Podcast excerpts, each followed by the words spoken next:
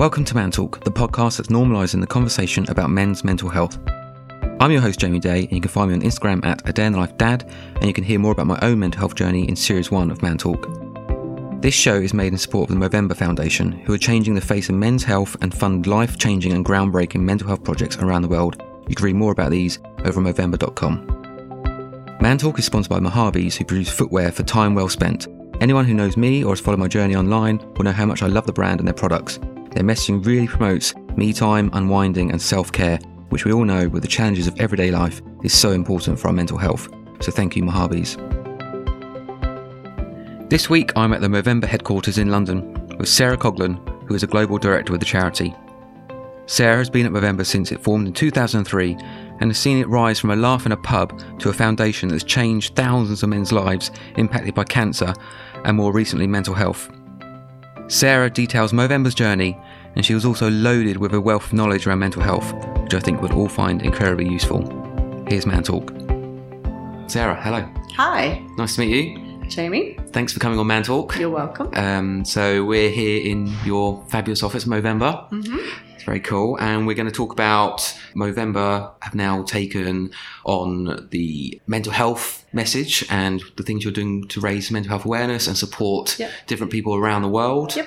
But we'll start with just kind of where you fit into it all, how you've got Sure. involved with Movember. Because obviously Movember's been going for about 15 years now. It has Um, a lot longer than any of us sort of probably thought at the Yeah. beginning. Yeah. I remember doing Movember. I remember growing moustache in my early 20s. So that would have been 50. I think I did maybe the first one. And it's incredible. Like, just it's still going, still such a big thing. Kind of have to pinch. It's one of those pinch yourself kind Yeah. of stories because um, it was a silly idea in a pub on a Saturday afternoon in Melbourne, in Victoria, in Australia, um, in 2003. Um, couple of mates sitting around having a couple of beers and a couple more, recognizing that things come in and out of fashion and they were reflecting on now you've got to remember this is before an ironic hipster movement in London occurs many years later. Yeah. In um, Australia in 2003, the only people wearing moustaches were probably men over the age of 75, um, and our sporting heroes from years gone by and other kind of political figures. So the boys all kind of commented that they'd never grown a moustache and they had all these sort of their fathers had had them, their grandfathers and their sort of heroes wondered what they would look like. So what started as a silly challenge to meet in a pub the next month for one of the guys' birthdays um, to shave clean, start the month. Take some Polaroids. We, I think, 30 of us met in that pub, took Polaroid photos, put them up around the wall, and agreed that we would come back at the end of that month, which happened to be November. And in Australia, a moustache is called a mo because we like to turn everything into slang and short versions. Um, renamed it Movember.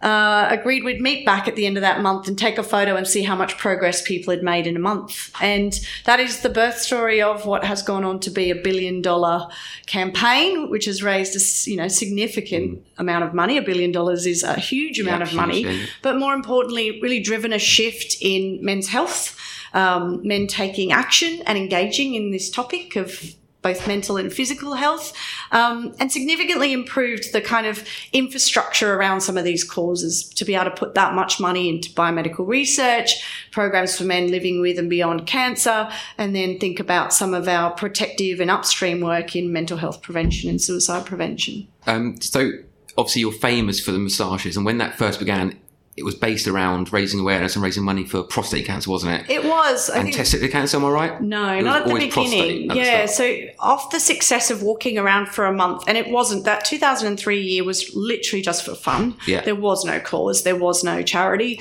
Um, at the end of that month, the boys came back together. We laughed at their very shabby moustaches. Um, but the boys had been given money, and I remember being with JC in a restaurant, and someone stopped him and sort of said, What are you doing, mate? What's that thing on your face? And he had a very ginger moustache, which probably caused more attention. And, um, the guy went, here's 20 bucks. That's hilarious. And so when we met at the end of that month, we had $465 that had just been My God. randomly given to the boys. And I suppose four really individual, very different mates sat down at the end of that, that time. And in, I remember in the January, we booked a house up on the coast, sat down and went, do you know what? There's something in this. This started conversations. People noticed us. It gained attention we should do this, but we should do it more formally for a cause. We should attach it to something that needs some attention. And so we did some research. Prostate cancer was killing as many men at that point in Australia as breast cancer was women. And there was no campaigning around it. There was Okay. hardly any kind of money in that space. And so that's how the cause kind of came about as the first cause that was truly gendered because only men have prostates. Um, and it made sense for the boys at that point to raise money for prostate cancer. Testicular cancer, we evolved when we moved to the UK in 2008. Um, there was some work going on here already um, at the uh, ICR here in London, looking at the genetic links between men with testicular cancer, fathers and brothers. And that was a really interesting project being run there um, that matched up with some of our prostate cancer work. And given the demographic of our audience is quite young, it made sense to add a, a, a more young focused cause. And testicular cancer Yeah. is large, the second um, largest uh, killer of young men and is likely to hit between the ages of 15 and 40. So Yeah. raising some awareness and some general attention, but then also investing in some biomedical research. So testicular cancer came second. And then in around about 2010 in Australia, given the phenomenal success of the campaign, we had raised a significant amount of money that was now going into building out that prostate cancer portfolio. And so instead of just continuing to fund that, the boys took the time to sort of sit down and, and reevaluate what impacts they were having, but also to assess what else was coming down the line that really mattered to men. Yeah. And actually, whilst none of them had had a direct connection with prostate cancer or testicular cancer, they'd all lost mates to suicide. And not surprisingly, given the statistics we see around the world, um, men fare really badly in those suicide statistics. Yeah. Around about 75% of all suicides are men.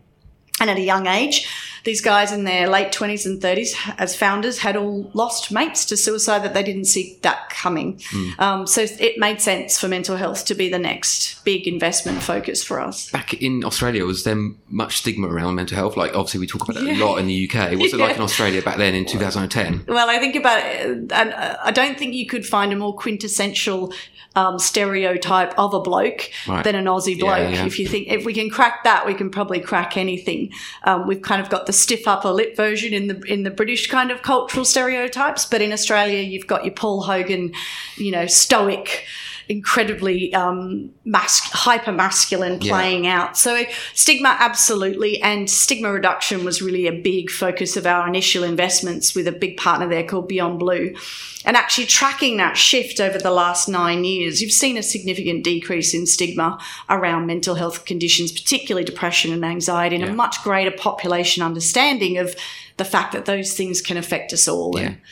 The, the money you were raising, what are you actually doing with that money in in terms of supporting programs or supporting people individually? What kind of stuff are you doing? So, um, in the prostate cancer, so we have different bodies, independent bodies that help us then execute those funds, um, which is best practice for any charity. So, in prostate cancer, we're investing in biomedical research to better understand the disease, to better understand uh, prostate cancer is a really complicated type of cancer. And in fact, when we started this journey, we it was not even yet known the molecular makeup of, of prostate cancer and the various types. We now know there are somewhere in the vicinity of about 47 different types of prostate cancer.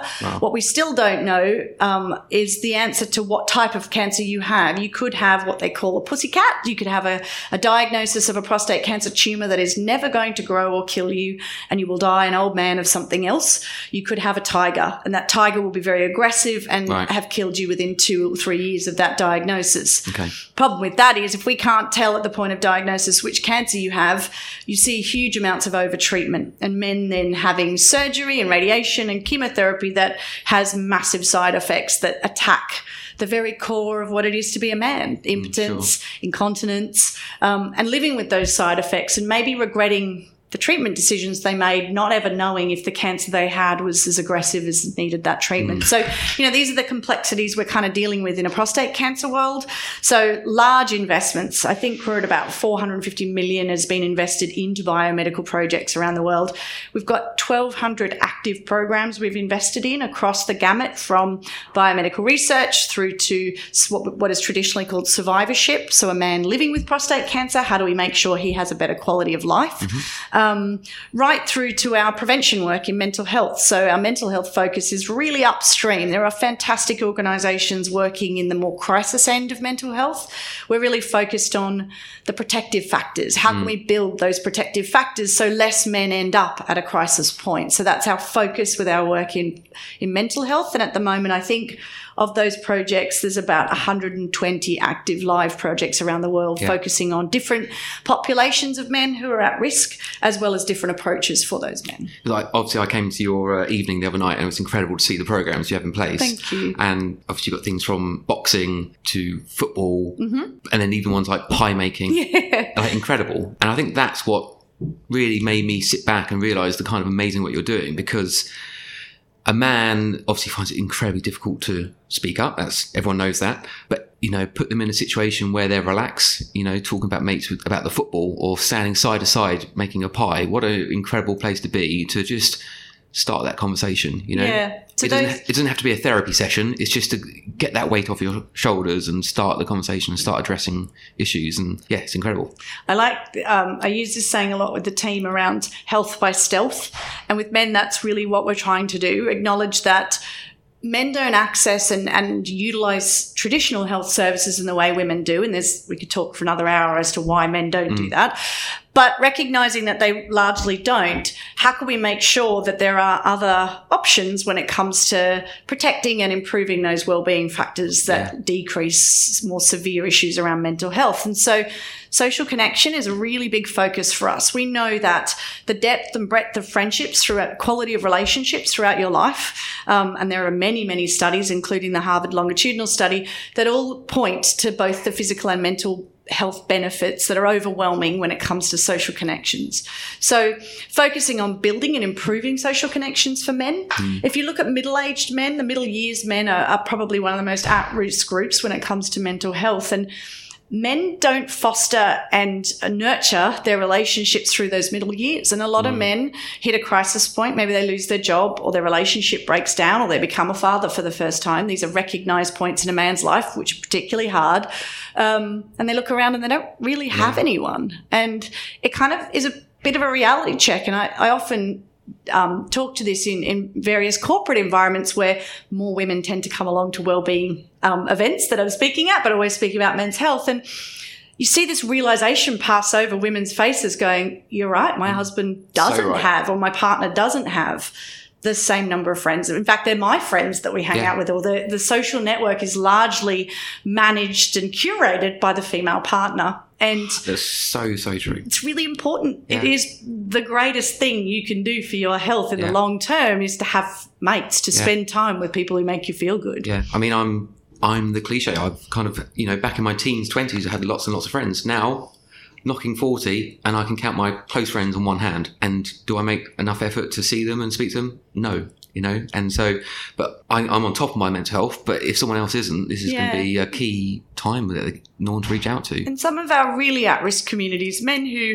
may have been out of work for a really long time, Mm. or if you think about a man going through a relationship breakdown, particularly with children involved, it's an incredibly isolating Yeah. moment. You've got financial pressure um, and you've got immediate isolation from that social network that you've relied on. And so there's a much higher risk of depression and anxiety. You've got an increased risk of suicidality, or at least suicidal thought, and real really no support network around those men. As well as we talk about stigma a lot, but there's also a job in understanding our risk points. And a man going through divorce is recognized to be 75, uh, 75% of men going through divorce suffer some form of depression. So, in normalizing the fact that you're probably not going to do that well through that point in time, uh, gives men that kind of permission, if you like, to not be okay. I think we use this language where it's okay to not be okay sometimes. Yeah. Um, and that's a big thing for men to let that be okay. It's- yeah, if they are struggling, people will be looking out for them as well. Yeah. You know, that's an important thing that our support network, whether that's friends or family, if that guy is going through a divorce or, you know, lost their job, just to help reach out for them as well. Because Yeah, watching their behaviour. So you know, if your mate usually comes to a pub for quiz night on a Tuesday or is usually at the gym three days a week and he hasn't been turning up, I mm. think often we sort of can make excuse, oh, they're busy or whatever, but there are behavioral triggers that you can Yeah. be watching out for. One of the really interesting ones is, you know, of the five critical points in a man's life, the one that doesn't get talked about a lot is becoming a new father. Mm-hmm. And becoming a father is considered, you know, like all parenting, a joyous moment and something to be celebrated and there's a huge amount of attention on women, both pre and post that moment in time, rightly so. But nobody really thinks about or is catering to the enormous needs of men at that point. Yeah. Again, it can be incredibly isolating. There's huge financial pressure, um, and this sense of where do I belong? I've lost my social network that Yeah. was largely linked to being single or uh, non-child um, life, and now I've got this relationship with my partner that's slightly altered. Yeah. I'm the only person probably earning at that point for that first six months, at least in a traditional environment. And I feel incredibly lonely. And I don't feel like I can talk to anyone about it because I'm supposed to be at the happiest. This is supposed to be the happiest thing that ever happened to me. Yeah. So a big part of our focus is fathers as a priority population because that is a point that is recognised to be quite critical in mental health. Yeah. So how are you reaching out to those fathers? What kind of things you got in place? So we're building um, off the back of some of our early work. So in our mental health portfolio, we've been investing in a lot of what's considered research projects um, across a lot of settings and a lot of different populations. And two years ago, we made a shift in our strategic focus to now really sort of, I guess. Um, lay some pretty heavy bets against where we're seeing that what's working. And instead of continuing to f- sort of foster new learning, we are doing small pockets of that. We're really looking to scale what's working to more men. And so we've invested in three fathers projects around the world that were delivered through research environments, have now proven themselves to be incredibly effective for the men that they, they tested on. And so we want to scale those. So we have a large focus on digital products, digital interventions, mm. things that will be available at scale for low cost. So that is kind of a really big focus for Yeah. us in the future. And with your programs, whether it's you know pie making or football, whatever it is, Yeah. how can men get involved in these? Is there like a database, a kind of source on your website, or Yeah, it's not. A lot of them, are, when they're research projects, they're somewhat closed off. The projects that you're talking about, Social Innovation Challenge, Pie Club is open access, the hmm. Boxing Futures one is open access, and the Scottish Football League. Yeah. So there are pockets of those, and by all means, go to Movember.com and you'll be able to find those under the men's health section of what we're working on. Yeah. We want to see more of that type of work fostered. So Yeah. a big part of the social innovation project is catalyzing that work and seeing more ideas come through. So that's a really interesting pipeline of activity. That project is a really interesting one, the one you came and listened to, because we've got 13 projects around the world. And they were largely submitted by the likes of you, you know, people who are in the community looking at the problem and coming up with solutions. So mm-hmm. non-academic approaches, non-research approaches, but we've put some research and rigor around those, those sort of projects like pie making to see if we can prove up the efficacy or the impact of those, Yeah. that work so we can see more of it happen. yeah? I th- as I said, I thought it was an inspiring evening, and just to, it was nice to see a room full of so many men from all walks of life. There Yeah. were, you know, young men, old men, men in suits, men, you know, just Yeah, on a, up on a beautiful sunny May afternoon. Yeah, it was, pretty good, and wasn't it? it? was hugely inspiring, and I like that everyone was so open. And because I've been to mental health events and literally being the only guy in the room, so to be in a room full of fifty other men, was it maybe more? 60, I think. Yeah. incredible, that's incredible, and you know, yeah, I, I think the other thing to say to that is um, it's commonly used as a bit of a, an adage that men don't talk. The truth is, men do talk, and I've experienced this many, many times over for the last 15 years. When the environment is right, when men feel they can be vulnerable, mm. men are only too happy to open up and Yeah. talk. It's just that we're not designing things through a male lens and thinking about what works for men. And that's really the focus of a large part of our work is thinking about where are men already gathering? How are men engaging with each other? We know that men don't really like talking face to face like you and I are right now. It's quite difficult for men to open up in that traditional way. Men talk whilst shoulder to shoulder. They talk whilst walking down a fairway or sitting at the football. yeah, Um, so we all have a role to play in facilitating and making sure more of those moments are being made available Yeah. to men. Yeah, I mean, it's funny you say that. You know, men do talk shoulder to shoulder. It's hard to look into another man's eye and open up. Yep. Even when I saw my therapist, our chairs were kind of slanted side to side, like to the side. Sort of sitting with a therapist shoulder to shoulder rather than having to directly look at her because Yeah. it's quite uncomfortable for a man who's, you know, opening up. you know. Vulnerability is really big for men. And in terms of men that you've come across, are there any particular examples of men who have been, you know, literally at the bottom and have come out the other side because of the work you're doing, you know, or Absolutely, every day. Yeah. we see that in everything from youth projects with disadvantaged communities in Alabama to um, what we see coming out of the Pie Club. As well as projects with cancer, Uh, Yeah. it is again this making, uh, building a trust, a trusted environment, having designed that from the start through a lens that makes sense to Yeah. men, and using language in that environment that Yeah. appeals to men. Men don't tend to gravitate towards words like help they tend to want to take action. So don't ask a man um, how to seek help. Ask a man how to take action. Show a man how to take action, and that even subtle shifts like that can make Yeah. a massive difference. Amazing. You just touched on cancer again. Just going back to cancer.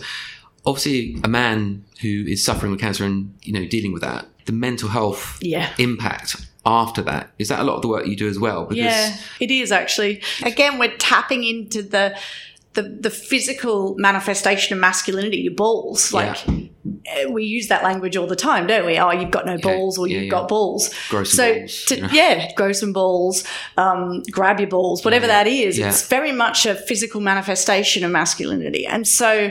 To have a young man quite quickly, testicular cancer has a really is the opposite of prostate cancer in many ways. Very high survivorship rate, Yeah. very clear pathway from the point of diagnosis. In fact, you can be diagnosed on a Friday afternoon and be in surgery on Monday or Tuesday, Yeah, having I've an, organ- that, yeah. an like and having a quick. testicle removed.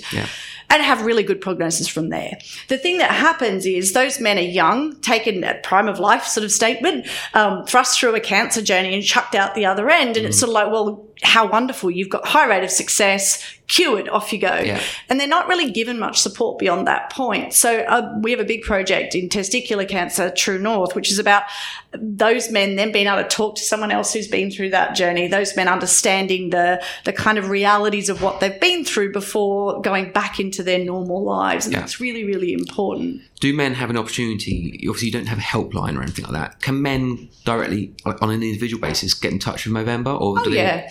You can, uh, you can contact Movember through the website at any stage. And you and can they sort of ask for help? And would you then point them? Yeah, so we- would signpost them at Okay, that point, uh-huh. depending on what it is. And in some cases, we do actually have live projects that can help. So Okay. later this year, we will release an open access, um, True North open access. So any man with prostate cancer can upload their diagnosis, all of their statistics, and manage their own disease Right, from okay. that point onward. Okay. So that's going to be an incredible tool for men. Amazing. yeah. Um, testicular cancer, the same. The app is now live.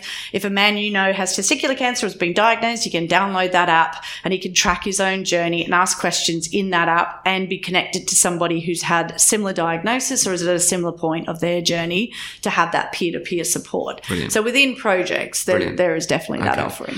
And then uh, just to finish up, and it's obviously the big question. In your opinion, why do you think stigmas still exist around mental health, men's mental health in particular, obviously? What and what do we need to do, you know, to if we had this conversation in ten years' time, to be talking about mental health the way we talk about physical health? it's personal, not Yeah, of course, necessarily of uh, a- an organisational position. But I think we need to get to a place where we're not de- defining them in either state. It's o- it's overall health and well-being, isn't Yeah. it? And I think if you look at physical health, we know men aren't even very good at going to the doctor when something's physically, if an arm's hanging off to one side. So to then put a layer of mental health on top of that, we're just making that mountain that much harder to climb. Mm. Men are programmed from a young age, and we could talk about societal norms and masculine norms, the, the, the social construct.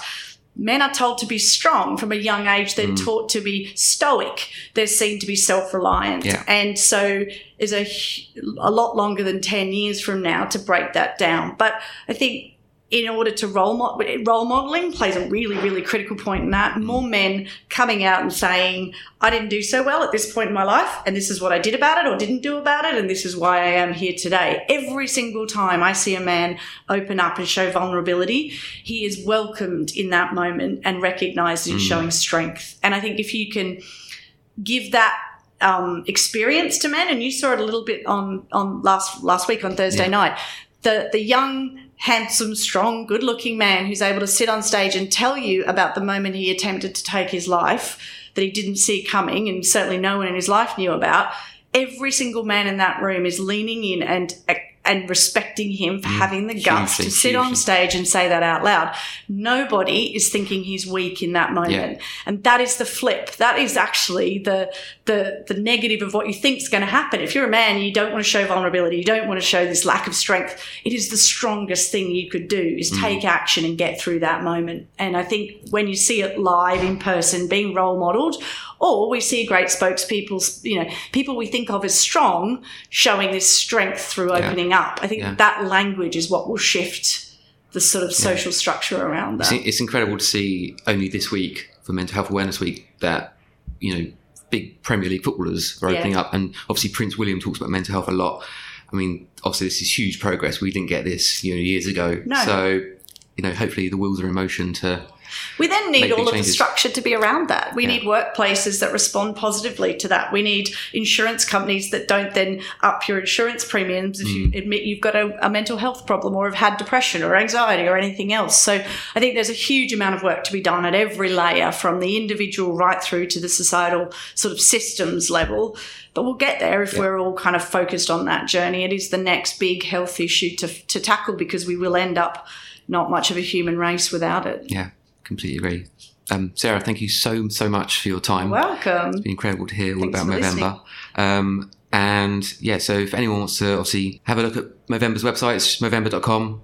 Um, and yeah, and you can find all the programs that we talked about on, on the website. Grow a moustache. You'll find it Grow opens up a lot of conversations yeah. for you because you look ridiculous, yeah. but you're doing it for a good cause. Grow a moustache. In November. Yeah. Thank you so much. Thank you. Cheers, Sarah.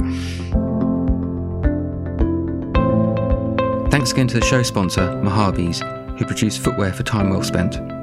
Check out mahabis.com to see their products, and you can use the code MANTALK with no space or capitals to get 10% off. If you're struggling with your mental health, please reach out to someone you know, your GP, or a charity such as Calm or the Samaritans. Help is out there. Thanks again for listening, and take care.